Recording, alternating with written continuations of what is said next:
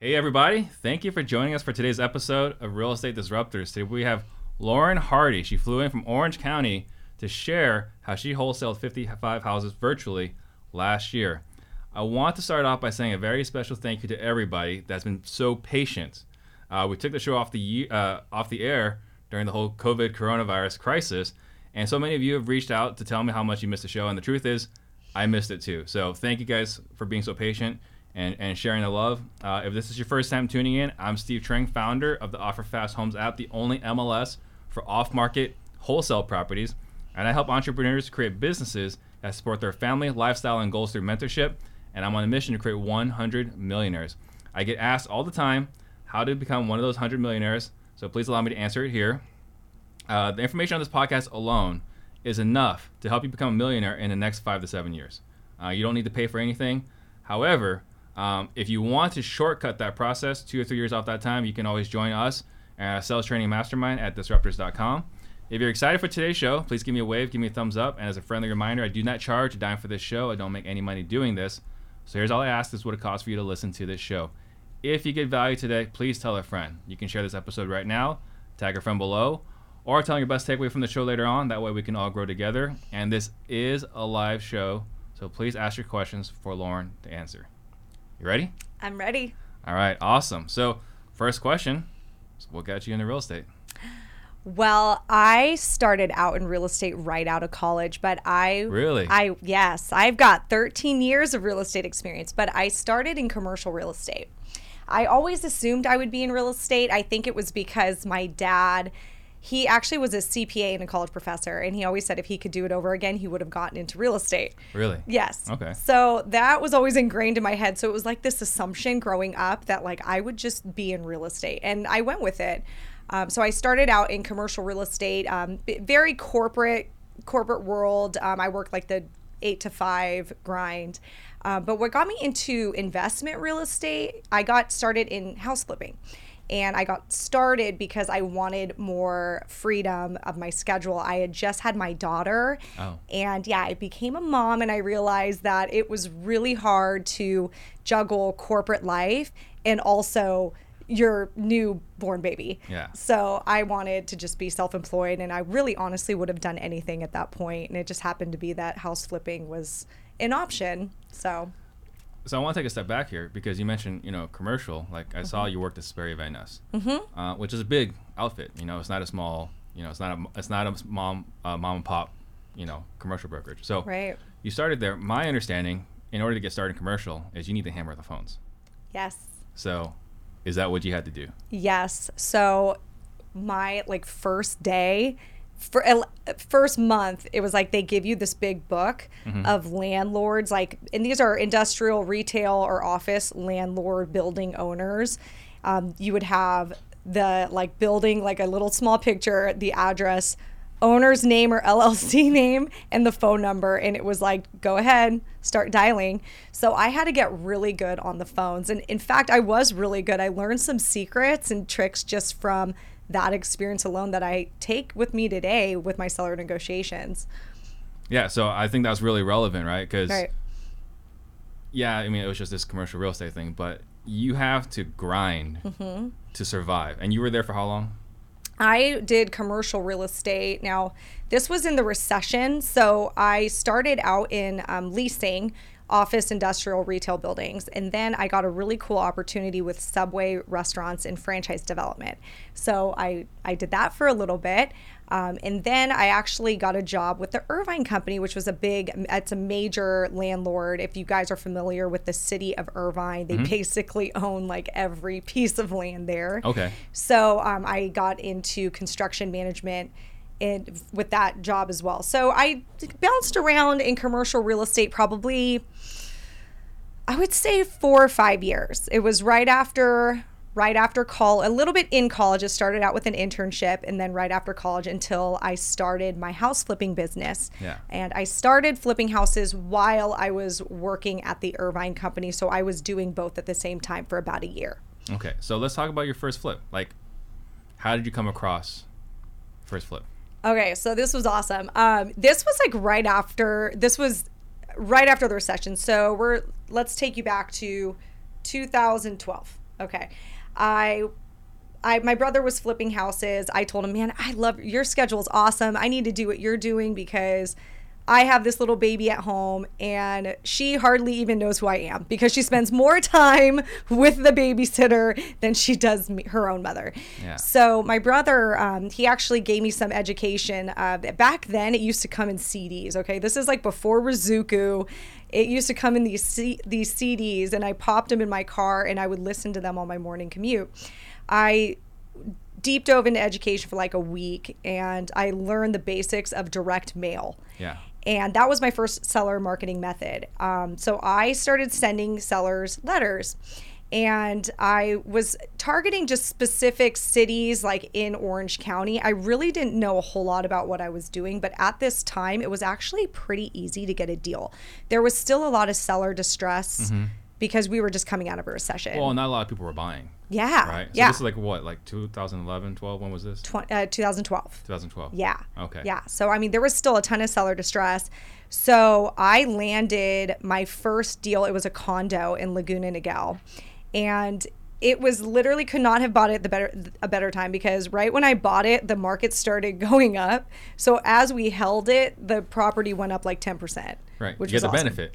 I got the benefit. Literally, yeah, it was it was the best. It was the best. So that it was a condo. We fixed it up, put it back on the market, flipped it. I did it. I did it with my brother. So the first two deals I did, I partnered with my brother. Okay. Um, and then I went on my own from that point. And in that, those both of those deals were actually two con. There were condos.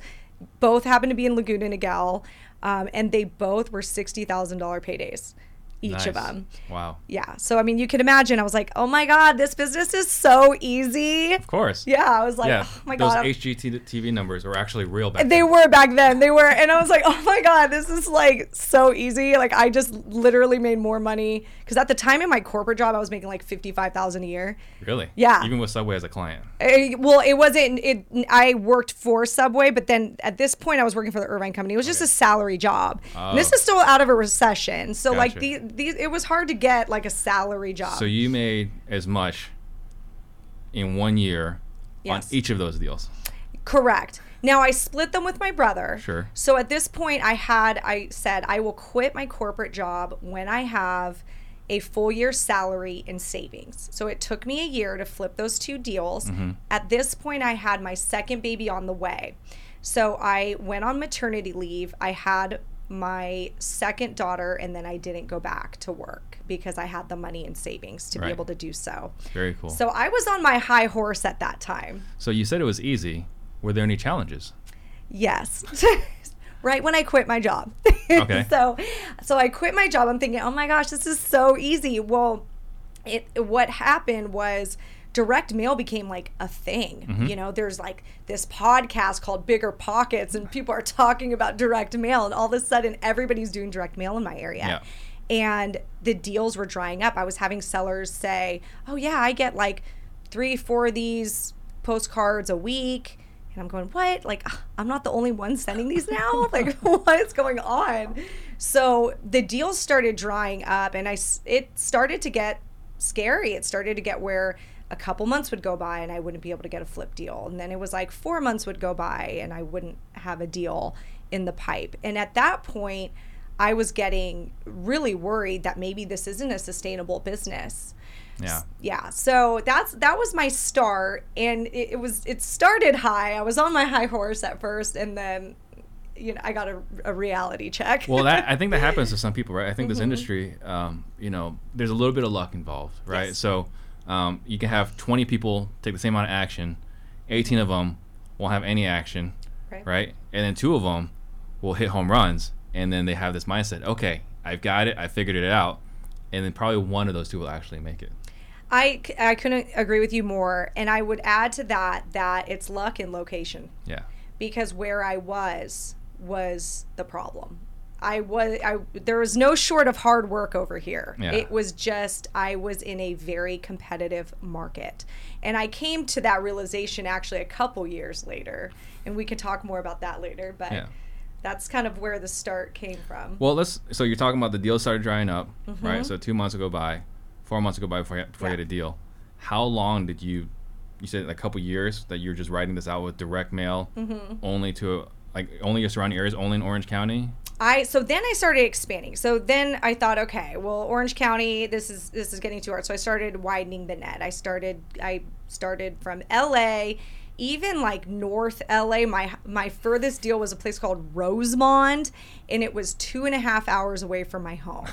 So that was like my first experience with like virtual Yeah. um, and clear out to um, the Inland Empire. So that would be like Riverside and San Bernardino County. So my net was huge. I mean, to get to like to get to a seller meeting, it would take me like three hours out of my day to do Yeah. one seller meeting. It was crazy. Well, that's fascinating because I, I have a theory, right? One of the it, one of the reasons why all the iBuyers and everyone else starts in Phoenix and why there's so many freaking gurus here is that it takes literally 40 minutes to get to any part of town, Yeah. right? Like doesn't matter where you are, it takes you 40 minutes just to get to the other part of town. Whereas in LA or Orange County, depending on the time, depending on the day, Mm-hmm. it could take you 25 minutes, it could take you 3 hours. Yeah. And That- so that's crazy. so I, that was my suspicion as to why you know it, you don't have as many big operations in Southern California. Mm-hmm. So you did this, and then eventually you transitioned then into. Is, is this when you transitioned into virtual, or what? What happened? What? How did you get to virtual from here? So my my decision to go full virtual, I had hemmed and hawed about this decision for quite a while. I it really started with a lot of frustration. So I was, you know, doing everything that these gurus and my educators were saying. I was a part of high level masterminds. Um, I was going to seminars. I was, you know, riding the education train that a lot of people do, right? And but I was so frustrated. I would go and I would see these other people closing, you know, five deals a month, no big deal. I would see people that had way less experience than me at this point. At this point, maybe I have three years into this game and Yeah. they're newbies, like, you know, in their sixth month of the business, already at like a pipeline of five deals a month. And I'm going, what the, what am I doing wrong? Um, so it wasn't until I went to a seminar in Nashville, and I remember it was like this just pushed me over the edge. I was sitting and not like I had more experience than everybody there. It was about maybe 20 people in the room, and there were so many people that had under a year's experience that were already, you know, closing like five deals a month regularly. And I look around, and at first I was like, I had this inferiority complex like, gosh, is it because I don't know, maybe because I'm a tired mom and I just can't put as much in it. Am I not working hard enough? Um, I started like I was attacking myself personally. And when I sat in that room with those people and I asked, I started getting really deep with them. How many hours do you work a day? How many seller leads do you get? How many offers do you make a week? When I I realized that there's really only a few things that you need to measure. It's how many leads, how many offers do you make, how many contracts are you getting, how many deals are you closing those four things when i asked all those people in that room i realized that my numbers were way higher. I needed way more leads to get to that end result of the closed deal. Yeah. so that's why i was exhausted. That's why i wasn't closing that many deals. It was that was like that moment where i realized oh it's not me it's where i live. Yeah. okay got it. And it makes sense for sure Right. in southern california. And you know i was i can't remember who was telling me this story uh, but it was sean terry he was doing a webinar. Mm-hmm. and he was going over his metrics. And he was talking about the kpis just like we talked about. You know how many leads do you need to have an appointment? How many appointment to a contract? How many contracts to close? Right. And he was sharing his metrics and like there was laughter on the phone on the webinar. And he's like what are you guys laughing at? It's like how does it take like 80 people to have one contract? Right. Right? Because for us, that's what we need to do. Southern California, maybe more competitive, right but in the Midwest, people are friendly. We got another buddy, uh, Eric Sage, and he was saying, and uh, we were in a mastermind, and he said like the reason why he loves in, in, in Birmingham, like here we call somebody and they're like, get the f off. Why are you calling me? I'm tired of this crap. you're right And he's calling Birmingham. They're like, this isn't it, but we hope you find him. It's so true. It is so true. I mean, when you talk to, I'll tell you, if you really want to get laid out, talk to a California seller. Yeah. They will they will chew you up and spit you out. right. So I was used to that. So going to you know these Midwest markets that I'm in was, I mean, a delight. Speaking to those sellers compared to what I was used to. So you go. This is uh, Nashville, right? Right. That was my first virtual market. Uh, oh, so you, you started wholesaling in, in Nashville. I actually started building houses in Nashville. That was my first virtual endeavor. Wow. Tell, tell me about that. So, okay, so I was it the Nashville story is started with a seminar that I went to that got me so frustrated that I said, okay, I need to figure out maybe I need to diversify so not all my eggs are in one basket, so to speak, that one basket being Southern California. So, yeah while I was at Na- in Nashville, I pulled up a bunch of cash sales in the area and I just drove around for a day. When I was driving around, I noticed that all the cash sales that were like six months earlier were like these brand new homes. I was really confused. I was like, what? This is like a brand new home. This could not have been a flip. And then I realized there's how, like these old homes getting knocked down and new homes being built in their place. And there was like, if there was maybe one house, they'd knock them down and build 2 mm-hmm. So I'd never seen anything like this. This is, this does not really happen in California, maybe in the beach cities. So I was like, what is this? So I saw a construction site on the side of the road.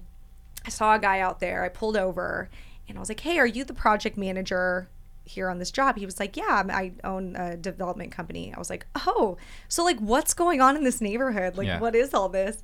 And he we just started talking and a cool conversation turned into us looking at homes that he's building in the neighborhood. I looked at like I went on a seller meeting with him. I went on like three tours looking at these new homes he built and at the end of it I was like I want to work with you. Yeah. So I told him find me a deal, I'll find the money, you'll be my contractor he was the builder at the time um, and you know let's do this. So he actually got me together with a wholesaler. Mm-hmm. and i bought my first piece of land from that wholesaler. I believe this was 2015 and um, we built two homes in its place. And then i did it again on the same street. Yeah. So that was my first like virtual endeavor was actually just ground up construction. And how did that go it went really well, actually. I would argue that ground up construction is much easier than flipping because with a new home with ground up, I mean, there's nothing they can really lie about. Mm-hmm. It's and the your first bid is is what you see is what you get. I mean, unless yeah. you change your materials midway, um, for the most part, like the contractor should have budgeted for everything, and you shouldn't have any change orders. No surprises. No surprises. But with a flip you're going to have change orders and especially a virtual flip with a contractor that knows you're not there, you're going to see lots of change orders. Yeah. So, gotcha. right. So, are you still doing that or what's what's the story now? So, after a while, I I started I tried flipping homes in Nashville, didn't like flipping, liked building much better. Then I, I started just wholesaling in mm-hmm. Nashville. Um, Nashville was just hot at this time, okay? Nashville was popping. Um, so I stayed there for a bit. But Nashville started getting so competitive. What happened was I was having a very difficult time being virtual in Nashville because I couldn't see what was going on on that street. So, like, I would do direct to seller marketing. A mm-hmm. seller would call me and I would make an offer based off of just what I could see on Google Earth and what comps I could pull. But what I don't realize is that maybe like next door there's a house being knocked down and the seller can take my offer and then walk to that builder and go, "Hey, I want to sell mine too. What would you offer me?" And of course that guy's going to beat me. He's in right. front of the seller he's he can kind of probably be a little bit more flexible with his pricing because he's already got a job on the same street. Mm-hmm. So I kept getting outbid. Yeah. And after a while, I was like, this is just there's got to be easier markets to do virtually. So I decided to try a different type of market, and this is really important when you're virtual. There are different types of markets. A lot of people don't realize this. A lot of like my students, they um, they don't realize that there's different end plays in every market and mm-hmm. some are better than others if you are virtual i would argue that landlord markets are better for virtual investors so i i wanted to get into a more sort of balanced market um, and so that took me to the midwest. Yeah. And now i run a volume wholesaling business in the midwest and primarily we're selling rental properties to multi-unit landlord investors. So why is rental a better exit strategy for virtual wholesaling? I would say one is the repair situation that typically with a rental, the end buyer is not going to really repair the house too much. They're going to make it rent ready. So the repair number is fairly low and it's very easy to estimate. Estimate. Um, also, a lot of these rental markets, like the the houses, you basically are paying based off the rent that they support. So it's easier to comp. It's just easier. Um, I would say in, in, in those ways. Also, the price points being lower, I would argue that an easy way to tell if a market is going to be like easier or harder. You know that's a, such a relative term or Yeah. competitive. Everybody says my market's so competitive. Like go to california i'll tell you what competitive is. Yeah.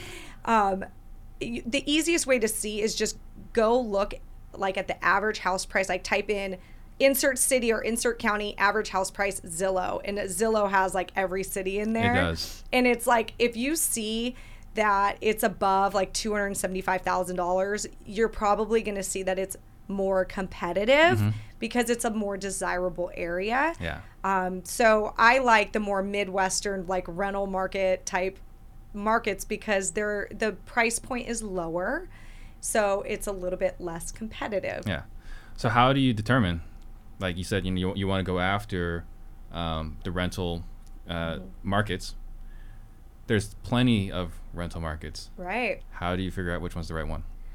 Honestly, there's there's amazing places in the United States to invest. Everybody goes to like the major metros. A lot of like the students that I speak with and uh, people that are interested, they it's like they all want to be in the same places. Yeah. And I try to steer them away because there are so many great rental markets. I would pick an area with strong values. You you don't really want I mean, I personally don't want to play around in a $50,000 or lower eh, territory. I want to see that the average house prices are at least 120, 130,000 and then to maybe 275,000. Yeah. Um, so if you pick a market that you're in that sweet spot and the rents look in the same area and figure out what the rents are. A lot of people like the 1% rule.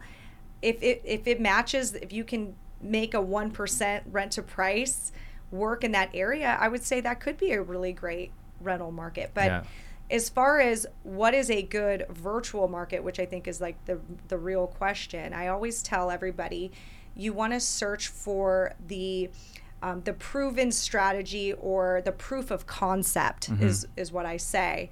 Um, so what does that even mean? That means asking around and seeing, you know, are other people successful in doing what you are trying to do in this market? It's that simple. Go online, go to Bigger Pockets, go to your group, say, insert city here, anybody wholesaling houses, I have a question. Yeah. See how many people raise their hand. I am, I am. How many deals are you doing? Right. see if there's successful people if if they are six if there are a good amount of people that you can network with that are successful the idea is well if they can do it so can i Absolutely, absolutely.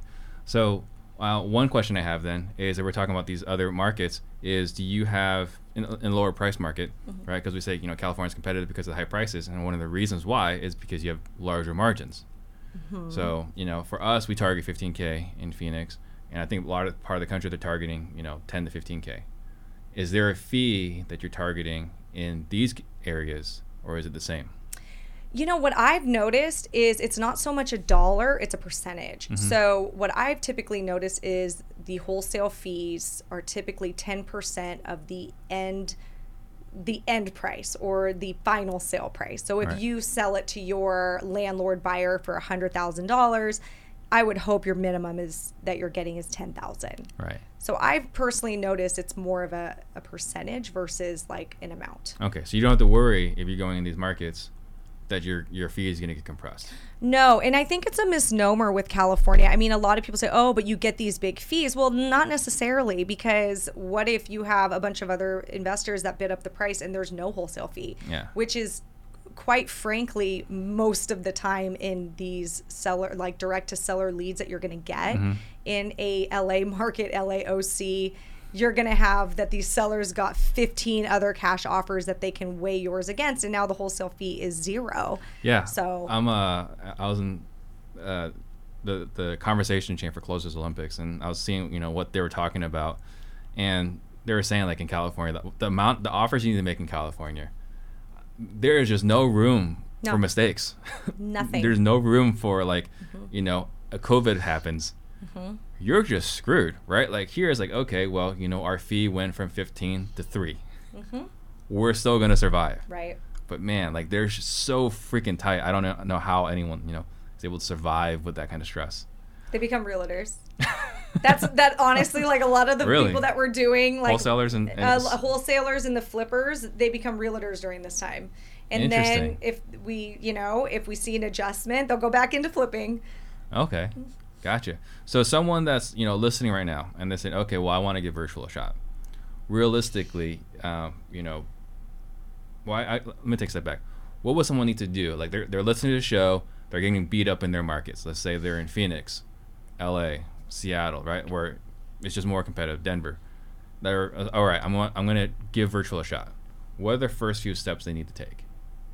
well i would say the first step is that they need to put in their mind and make that decision 100% that that is what they are going to do They've got to go all in. they've got to go all in. You can't have you can't have this decision, okay? Like mm-hmm. you have to go all in.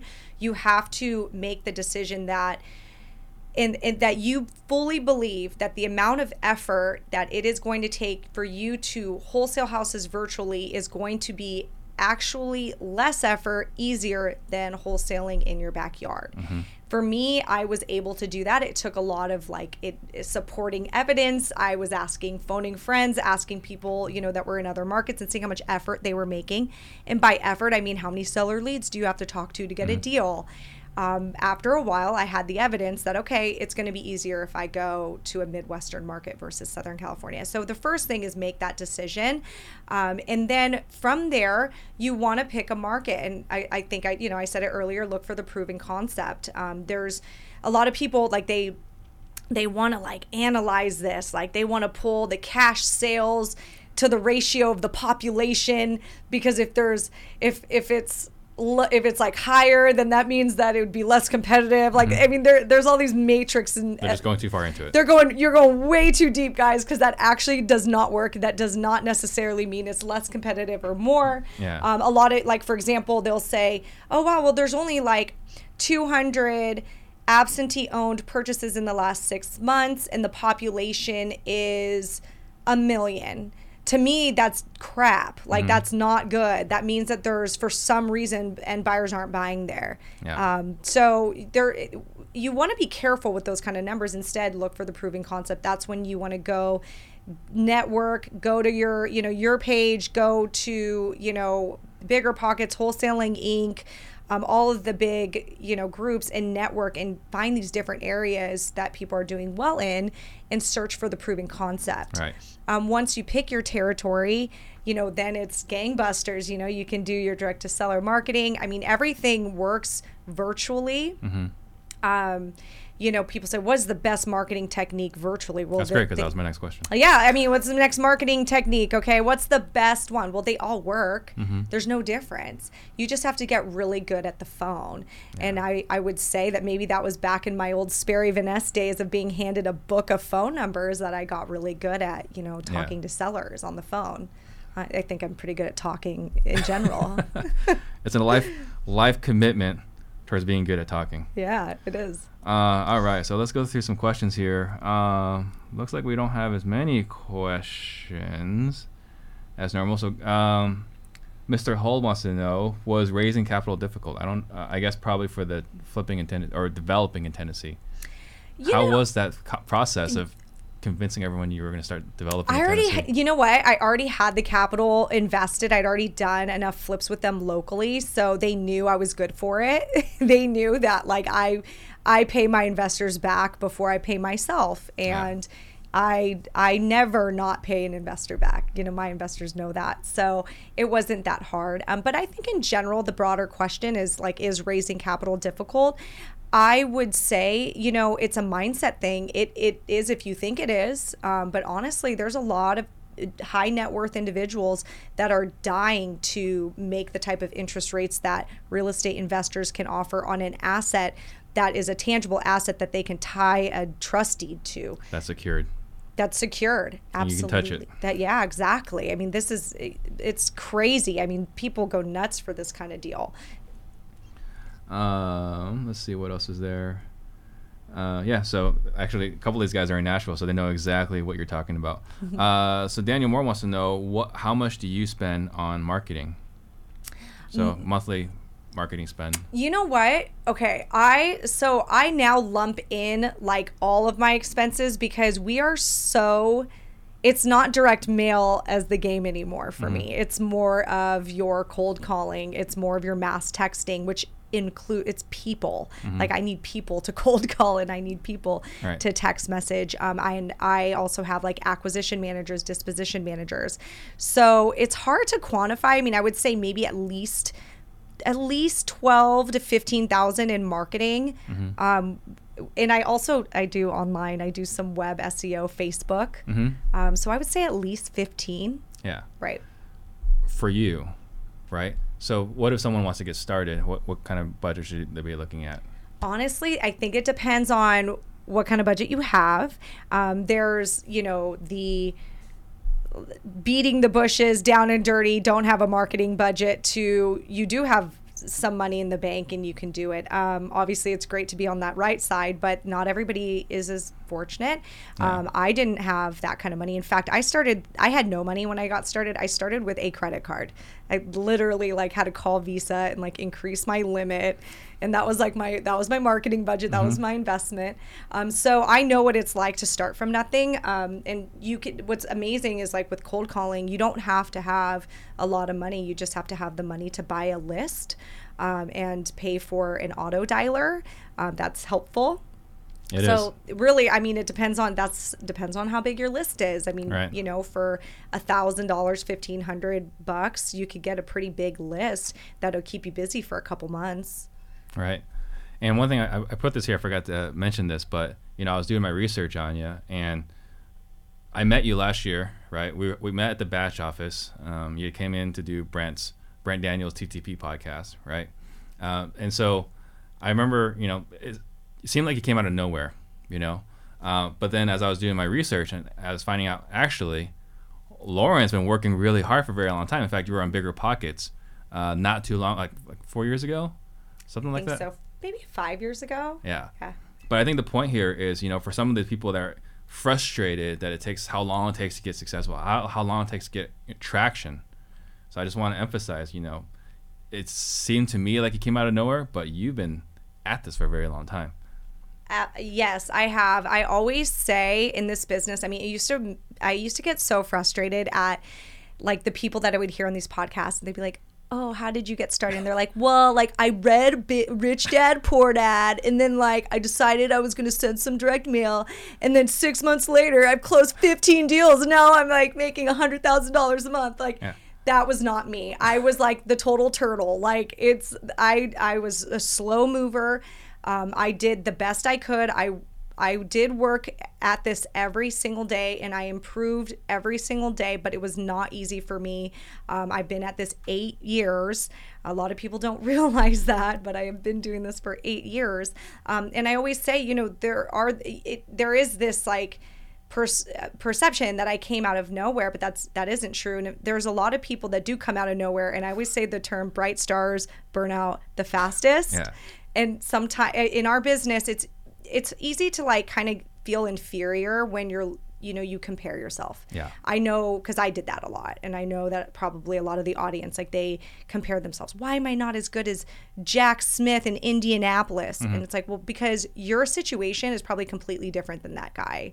Um, and that jack smith might just be a bright star who is going to burn out. He- half of what he's saying might, might not even be true. Right. so you really have to just you know pay attention to what you're doing every day and that's that's what i tried to do every time i got those negative thoughts of feeling inferior i had to remind myself that i'm on my own journey um, and so yeah i mean it's it's been a wild ride it's, Yeah. it's but I think it's an important point. Like, you know, I'm glad you're able to, you know, uh, extrapolate on it and, um, you know, control what you control, right? Control the controllables. Yeah. Don't worry about what everyone else is doing. Just control what you can control. And I think that's a, a, a big part here. Uh, so you're acquiring virtually. So you said cold calling, direct mail, texting. Um, how are you moving the properties? Uh, well, right now, how we're we're pretty dialed in where we're at. Um, Yeah. So I have the boots on ground that are my boots on ground. I don't JV partner anymore. Oh, really? Um, and when I say JV joint venture, I mean um, or work with like co-wholesalers. Uh, I now we are the co-wholesaler actually. Mm-hmm. Like now people go to us, even though we're virtual. We have the better buyers list now because we've That's been, great. you know, we're we're like really dialed into the two territories that we're in. Um, but to start, I would say um, everybody should start by co working with a co-wholesaler or a joint venture partner. I call them JV partners, so you might hear me throw that slang around. Um, I recommend starting that way. Don't try to do it all yourself. Don't try to do what I'm doing now. When you get started in a virtual market, that is like the biggest mistake that people make and they fail. And then they say virtual doesn't work. And it's because you didn't know how to move that property. Right. Gotcha. So you built your own buyers list. We did, um, but at first we started with JV partners. Um, so we did that for a while. I would say our we worked with JVs for, I don't know. I mean, at least our first ten deals, and then we tapered it off because the buyers started. You know, we worked on our buyers list on the side, and there's there's some technicalities there that you know I can get into, but it's super micro. Um, but we built our buyers list on the side, and then we started marketing our deals. You know, with the JV partner, and it was just this organic process of Yeah. then it turned into now we have our boots on ground. We don't really need to share our fees anymore. Right. And I think that's just the natural evolution Mm-hmm. for every wholesaler, regardless of whether you're virtual or not. Yeah, definitely. Uh, Jason Toledo wants to know what's the best strategy for closing at a title company or attorney when you're wholesaling remotely? So, are there any different challenges when you're wholesaling virtually versus locally? You know, you want to find the the wholesaler friendly title company, um, and the best way to do that is working with your JV partner. Your JV partner should have the title company that they use, and then you start piggybacking off of it, and then Right. that's your title company that you use. Makes total sense. Mm-hmm. Uh, Leo Guar wants to know what is your why in this business besides the money? You know, honestly, it's funny. I think having a monetary why is like the most useless why that you can have. I mean, I've tried putting like monetary goals up on my vision board, and it's like, those are just numbers. Like, they mm-hmm. don't mean anything. I don't feel like they impact me as much, or maybe they just don't like resonate in my brain because mm-hmm. they're just irrelevant numbers. Instead, for me, it's like this fear of having to get a job. Like I have like my I got in this business because I was, you know, a new mom and I, my daughter, she from she literally from 6 weeks old was at a daycare from 7 o'clock in the morning to 6 o'clock at night and I still remember like she's like 5 months old and I'm picking her up and she's clinging to the daycare provider oh. sobbing because she is actually more used to the daycare provider than me. And that was a bad day. I say that's probably more the why. That was the why. Than the job. So right. So the why is my kids. Now my kids are now six and nine, so they recognize me when I Right. they know who I am now. Yeah. but my own baby like did not know who I was. That's how hard it was to juggle corporate life, and I have that in me. Like if you don't make this business work, if you don't work, get up and work today and make money, you're gonna have to get a job, and then your kids are gonna have to sit at daycare. And I just imagine them like little orphan Annies, like just at daycare, like like eating crackers and like all alone. I don't know. I have like this like this like big like fear of getting a job, and that's my why. Is my kids. It really is just it's my kids and having that work life balance as a mother and I'm a mm-hmm. single mother. Yeah. So that's that adds a whole other thing of like being in control of my schedule has really helped with managing, you know, my custody schedule and being a single mom. Yeah. So that's my why. Well, I think you can see it as well, right? In the, just the fact that your your handle is this mom flips. Yes. Yes. Right. Yeah. So, but that's good. I mean, you're very clear on it, which is something you know I think most people would would kill for, honestly, to have clarity on their why. Right. Um, so Tag Thompson wants to know how long will it take to get his first deal virtually. So let's just assume he's at zero. How long will someone at zero take to get their first deal virtually? You know, I think it depends on the person because it depends on how much you let analysis paralysis get to you.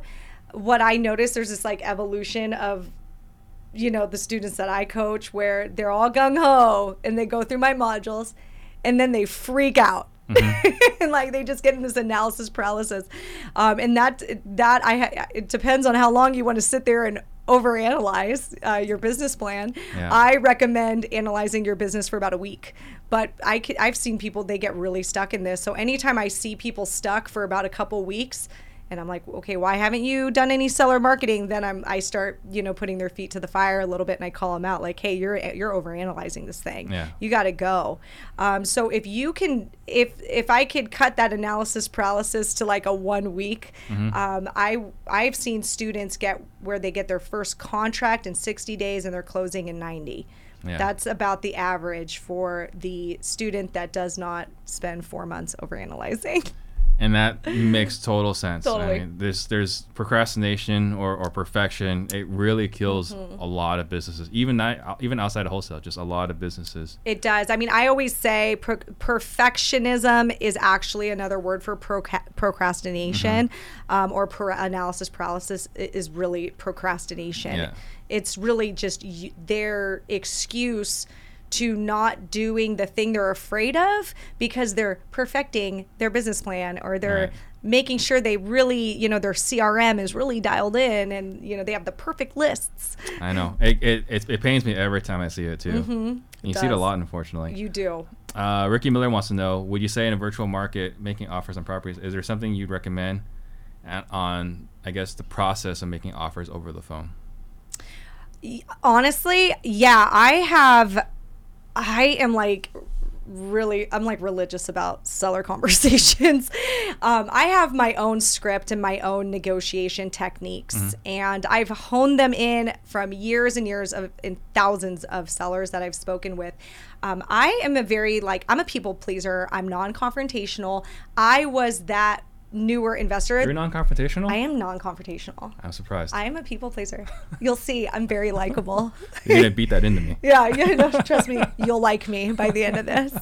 Um, no, I definitely, um, I didn't, I was that newer investor that was scared to offend a seller with a lowball offer. I hated it. So I found ways to deliver offers in the most like non-confrontational just ease them into it. And the first thing that i would say that i do and this is not just virtual i mean this is just giving good phone. Okay you guys should all do this and it doesn't matter if this is virtual or not. Um, the first thing that i do is i just make sure you know that the seller likes me. Like that's n- number one is just be friendly. And don't talk about price up front. Um, there is this book and i never can remember the name. I think the author should have came up with a better name because it's not very memorable. Um, but it talks about like the croc brain and like how I- somebody remembers this book or read it. It's like red and white. I think it's called pitch anything. I think it's called pitch anything. And it talks about like how okay you're like surprising a seller out of the blue cold calling them or texting them and they are like on the defense. Okay, that's their croc brain. It's very primal. Think of like a crocodile, and they're like gonna bite your head off. Okay, they're they're very like unsure of who you are. So that is not a time in that first conversation to discuss something as personal as price on their home. Uh, that is, I don't know, like a lot of people make that mistake. Well, I think they make that mistake because the sellers ask for their price.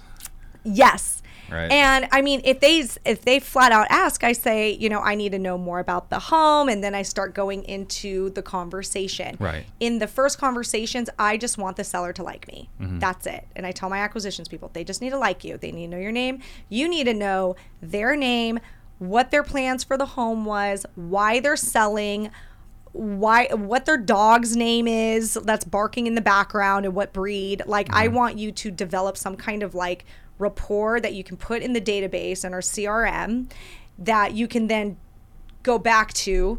So if it's like oh i you know how was that trip you went on uh, you know that you said how was that uh, i don't know how was your cruise or whatever you know like something that you can draw back on in the next conversation because the next conversation is when their guard's going to be down a little bit because they already like you from the first one Right, you built rapport. built report now you're going to talk about price.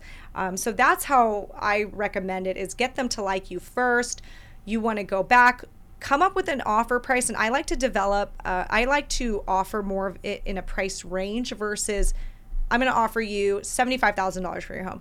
Instead, I like to say it looks like investors are buying homes in this area for between I don't know, maybe 65 to 78,000. Does that sound about right? And then if it does, if the seller bulks at that, I kind of I test their reaction to that. Mm-hmm. If the seller sounds offended, then I say, well, look at you know, okay, well let me let me just show you a couple comps because maybe I did something wrong. Maybe mm. I messed up. Yeah. Um, did you see that house on one two three Main Street? It sold for 60, 68 and then there's and that's where you start pulling out your comps right. to support your narrative. Now it's well, don't shoot the messenger. It's not my fault that your neighbor sold their house for sixty-eight thousand. Yeah. And then at this point, now they're mad at the neighbor. They're not mad at you. Right. And you're on their team, right? So that's how I like to get to the price. Well, I like the part where you said, maybe I missed something. Right. Maybe I messed up. Let me look. Let's look at these properties mm-hmm. together. Mm-hmm. Right. We're, we're as a team here. Yep. Let's look at these properties together. Absolutely. What What did I miss? I always say that. Maybe I messed up. Yeah, I love it. It's great. Um, Daniel Mark uh, has another question. What metrics are you using to target sellers? I don't really understand that question. Maybe you do. I'm not sure either. Um, are you talking about like seller marketing? Probably uh, seller marketing is my guess. Yeah, Daniel, clarify that question. Okay. Uh, Marcus Mack, what lists are you pulling from? Uh, okay, so let's talk. Maybe what are my favorite lists? Mm-hmm. Um, you know, I so I am the laziest when it comes to these niche lists. I don't like pulling niche lists. They're a pain. I don't want to go to a courthouse. I'm not, you are not going to see me like going to a courthouse, okay? Yeah. Or a city to pull a list. I like your basic vacant list. I like a tax lien, del, um, a tax delinquent or tax lien list stacked th- with absentee as well. So they have to be an absentee owner that has a tax lien. Um, and then I just love the absentee owner list. That's like yeah. my all day. That's, I think that's a very yeah. big Wholesaling Inc thing. Like just just keep it simple, yeah. you guys. Like, I mean, honestly, I like don't I got overthink it. Don't overthink it. I I've gotten a code enforcement list. It was junk. Like I got no deals from that list. I was like, this is, and I was doing probates forever. Probates junk. Never did never did one probate. Got screamed at all the time. Why would you do something so negative? Yeah, yeah go, definitely. Don't, you don't need that negativity in your life. Uh, Joey Word asks if you is there one virtual market that you think is especially right to jump into right now? Is there one that you maybe have your eye for like a third market? No. There's so many great markets, you guys. And you guys, if I tell you like one market, do you know how many people? How big is your audience? How many people are going to listen to this? Uh, we typically get about seven thousand people. Okay, so seven thousand people. at least ten percent are going to go to like that market. So I'm going to go get go to Uhrichsville, Ohio. All right, great uh, market. Perfectly valid point. Um, Tracy Jennings wants to know: Is there a population that you say it has to have at least this many people? Yeah, you definitely don't want to. Uh, I say this word funny, rule. Yeah. Everybody laughs at how I say that word. Um, you don't want markets that are too small. You don't want like farm towns. You don't want like uh, the Appalachian Mountains or anything like that. Mm-hmm. You, um, I would say at least 250,000 population. I've heard some people say 150 is okay. I I don't. Um, well, I take that back. I do. There's one area, uh, a 150,000 population, and then the county next to it has 150 as well. So you can kind of do something like that, where it's like in the county there's maybe 150, and then there's a neighboring county that's really yeah. good that you can draw from if you kind of max out that county. Right. Yeah. So you just don't want anything too small. And uh, I think Clifford appreciates the story because he feels like um, his first year was a lot of focus, not as much activities. Um, let's see. Uh, Adrian Nez give you some love. Definitely the real deal. Um, Thanks, Adrian. Jason Toledo, when JVing remotely, how did you protect yourself, other than using any JV or assignment contracts? That's and that's an interesting point because I recommend everyone JV with a contract. Mm-hmm but I've never used a contract for a JV. I don't either. I know. I'm the same way. It's like, you should do this, but then in reality, I'm like, I don't do it. Yeah. Um, well, if I have a problem, I'm going to call Jamil. Oh, yeah. I'm going to call Pace and, like, what the hell happened here? Yeah, exactly. Like, I mean, for me, it's like the JVs that I've used have a reputation, a um, relationship, a relation, and they, like, where I could easily call like they you know other people recommended them to me they know people um, yeah. so if they did you know if there was any funny business, um, you know, you could kind of out them. You could Yeah. black, get them blacklisted a little bit, you know. Yeah. So So uh, Yeah. Pace is here, so he commented.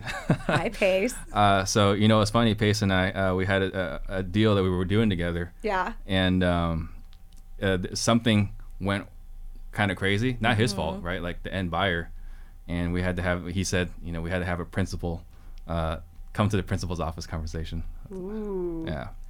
Someone's in trouble. Uh, Ketsa wants to know what. So what? What are the two markets that you're in? I'm in uh, Oklahoma City and Tulsa, Oklahoma. Don't go there. Do you know how many people I tell that out loud, and then you guys are all like, "Oklahoma is the the virtual market." There's a lot of virtual markets. You know, actually, I've, I've talked to some people. I was back at um, at, in in Dallas at We Live. So March of '19, I was talking to some people, and they're like, Oklahoma is amazing. Uh, that there's no competition there. I think that's probably changed in the last year and a half. Major. There's a ton of competition. It's my fault because I go on these podcasts and tell people I'm in Oklahoma, and then everybody's in Oklahoma. It, it's actually pretty competitive, especially Yeah. with the um, cold calling and the texting. Right, for sure. Yeah. It's, and I, I I know a couple other people down there as well. It's it's not as easy as it as I had heard a couple years ago. Yeah, and there's actually, I mean, there's. I I tested out like smaller markets. Like I said, there was one I was like testing out uh, because I just mainly for my students. Um, 150,000 population, amazing, amazing. Like I was like, okay, so I got to make. It's it's a market that I'm just dipping into, and I need to hire before I get distracted on it. I Yeah. need to hire more people because you can't you don't want in your operation oh i'm going to go to a new territory. Now everybody's spread thin. You have to hire someone to handle the new territory. Right. that's another thing. People make a mistake is they go they haven't even mastered their one whole their one virtual market and they already want to go to three. Yeah. and i'm like no no no. Like then you need three people. Like you need someone managing that market. Yeah. have- they're they're like little babies. Well, another thing too, uh, with with too small of a market, you know, what we found in our program is if you buy, you could buy the entire area very quickly, yeah all yeah. the data, hmm yeah you run out and it's just like, okay, what's next? So Mm-hmm. I I think that's something to be careful of. Uh, I think this is a, a a softball question. I think you and I have the same answer here. But what are your thoughts on paying for mentorship? I think that paying for mentor mentorship, if you can afford it, is absolutely the way to go. So I personally paid for mentorship all eight years. Every I constantly, still to this day, I have a coach. I think every business owner, any business, you know, any entrepreneur should have a coach. Um, when you go with a coaching program, um, you you are shortening your learning curve. So, like, you could go to YouTube University, and what I see with YouTube University is it gives you vision, but it doesn't give you direction. So, what happens is that people start getting excited and they get all these ideas in their head, and it's like, okay, I'm gonna. I'm gonna drive for dollars and cold call and text and like they're going like all over the place. Whereas Right. with a program like for me, I can only speak for myself.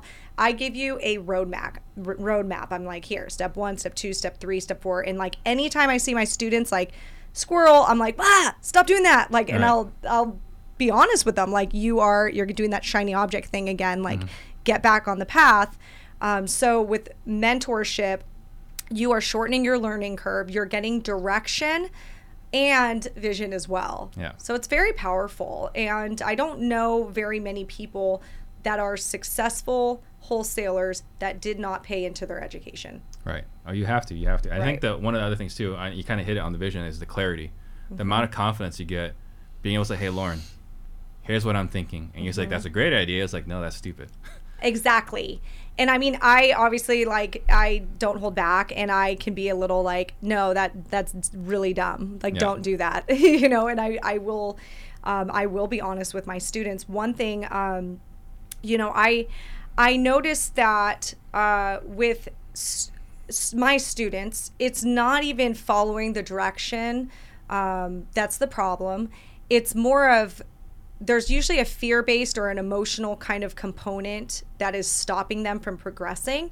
So I like to say that the part that really my coaching really pays for itself is me getting you past that emotional or fear based mindset.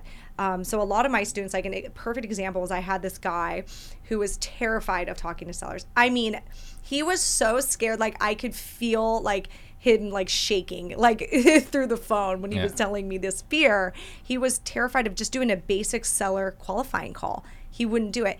And we sat on the phone on a Saturday and I just told him like what's the worst that can happen? I mean, I was like a therapist. Like, mm-hmm. what's the worst that can happen? You're not doing anything illegal. What can they do? They hang up on you. Well, what if like I don't know what to say? Hang up on them and say that you lost reception. It's like prank calling. Yeah. I mean, maybe like it- was the best thing ever to be stuck in a cubicle when I was like 21 years old at Sperry Van Ness with a phone book Yeah. because that was Im- awkward. Like that was very awkward. Like being 21, picking up the phone, calling these old landlords that lived. It's amazing experience. It's Right. amazing, relevant experience for what we do. It is, it is, and it was very awkward. People could hear me talk. Like I was in an office, like they could hear what I'm saying. I sound so like I didn't know what I was talking about, mm-hmm. you know. And so I think like just having that like level of embarrassment was so good for me and I, I think that that was what that student was going through he was just so like shy to talk to the sellers Yeah. he got over it and had his first contract in like 10 days after that saturday session with me and it was Wow. like the best like ever i was so proud of him Yeah. and so yeah it's all about like breaking through and that's the coaching i think the coaching helps you break through those fears Absolutely, that's what you're getting out of it. Mm-hmm. Uh, Francisco asked a really great question. So you know, you started slow in your career. You had a great jump start, but then you kind of slowed down, had some challenges. What made you stick around? honestly, I'm not a quitter. I don't give up on anything. Like I'm really, really stubborn, and I think that um, that is sometimes it's gr- a great thing. Sometimes I don't quit things fast enough. So I do have that issue. It's it, it's like a, t- a double-edged sword. Like I, I am persistent and I will persevere, but I also sometimes am guilty of not quitting on people fast enough, um, quitting on employees fast enough, um, quitting on ideas that aren't working fast enough. I mean, that happens to me as well. So it really was, I put it in my head. I refused to give up. And I still, I refuse to give up. Yeah, and I think that uh, people ask me like, what is the most common trait or characteristics we see from everyone that's on the show, and that's the one. It's that grit. It's that persistence. Like I will not die. Right. Yeah. This is gonna happen. It's not an option. Yeah. So I love it. Um, and then Action REI asks, how do you vet a mentor? That's a really good question. So I think the word that comes to me is perspective. You want to have a mentor that has the same perspective as you.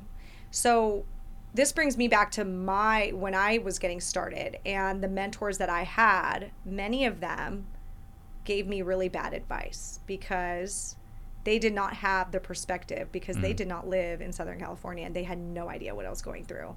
They they were telling me, "We'll just send more direct mail," and I'm like, "Yeah, but I spent ten thousand dollars this month in direct mail and haven't got paid back." Like, th- that is really bad advice, mm-hmm. and that's because they were taking their Their world. Midwest perspective Yeah. to California. They had no business giving me advice. No offense, Yeah. but that you know, so you want to search for a mentor that has the same perspective. So, is this mentor? Does this mentor have experience in a landlord's market? If your market is more of a landlord's market, like does he or she have that experience in it?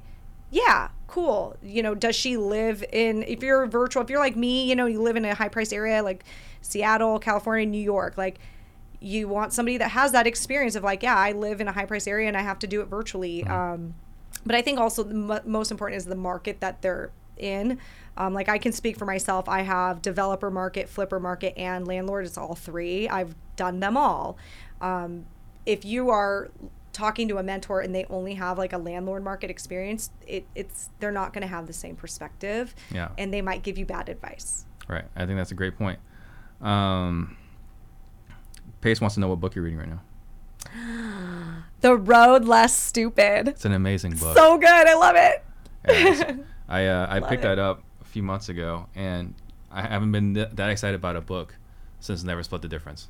Oh, same. It will. I I've not read Never Split the Difference, but Yeah. same. Like I'm really I love that one. That one and the um, Atomic Habits was pretty good, but no, this one is money. Mm-hmm. Yeah, I'm gonna have to read this multiple times. Me too. No, I'm I'm not done yet, but I love it, and I love the term dumb tax.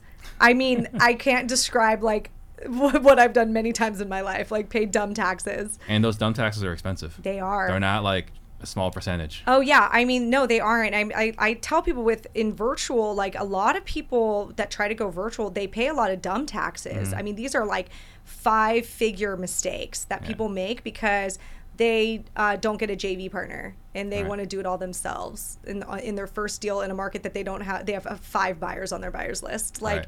but I'm gonna do it all myself and t- keep all my profits. Like all of what zero because you didn't know how to move the house. Like, And just for everyone that's listening, to clarify, dumb tax is the unforced, unnecessary mistakes that we make because because we just didn't think more clearly. and they cost a lot of money. They cost a lot of money. so they call it a dumb tax. Yeah, I've absolutely. made so many. I've made them.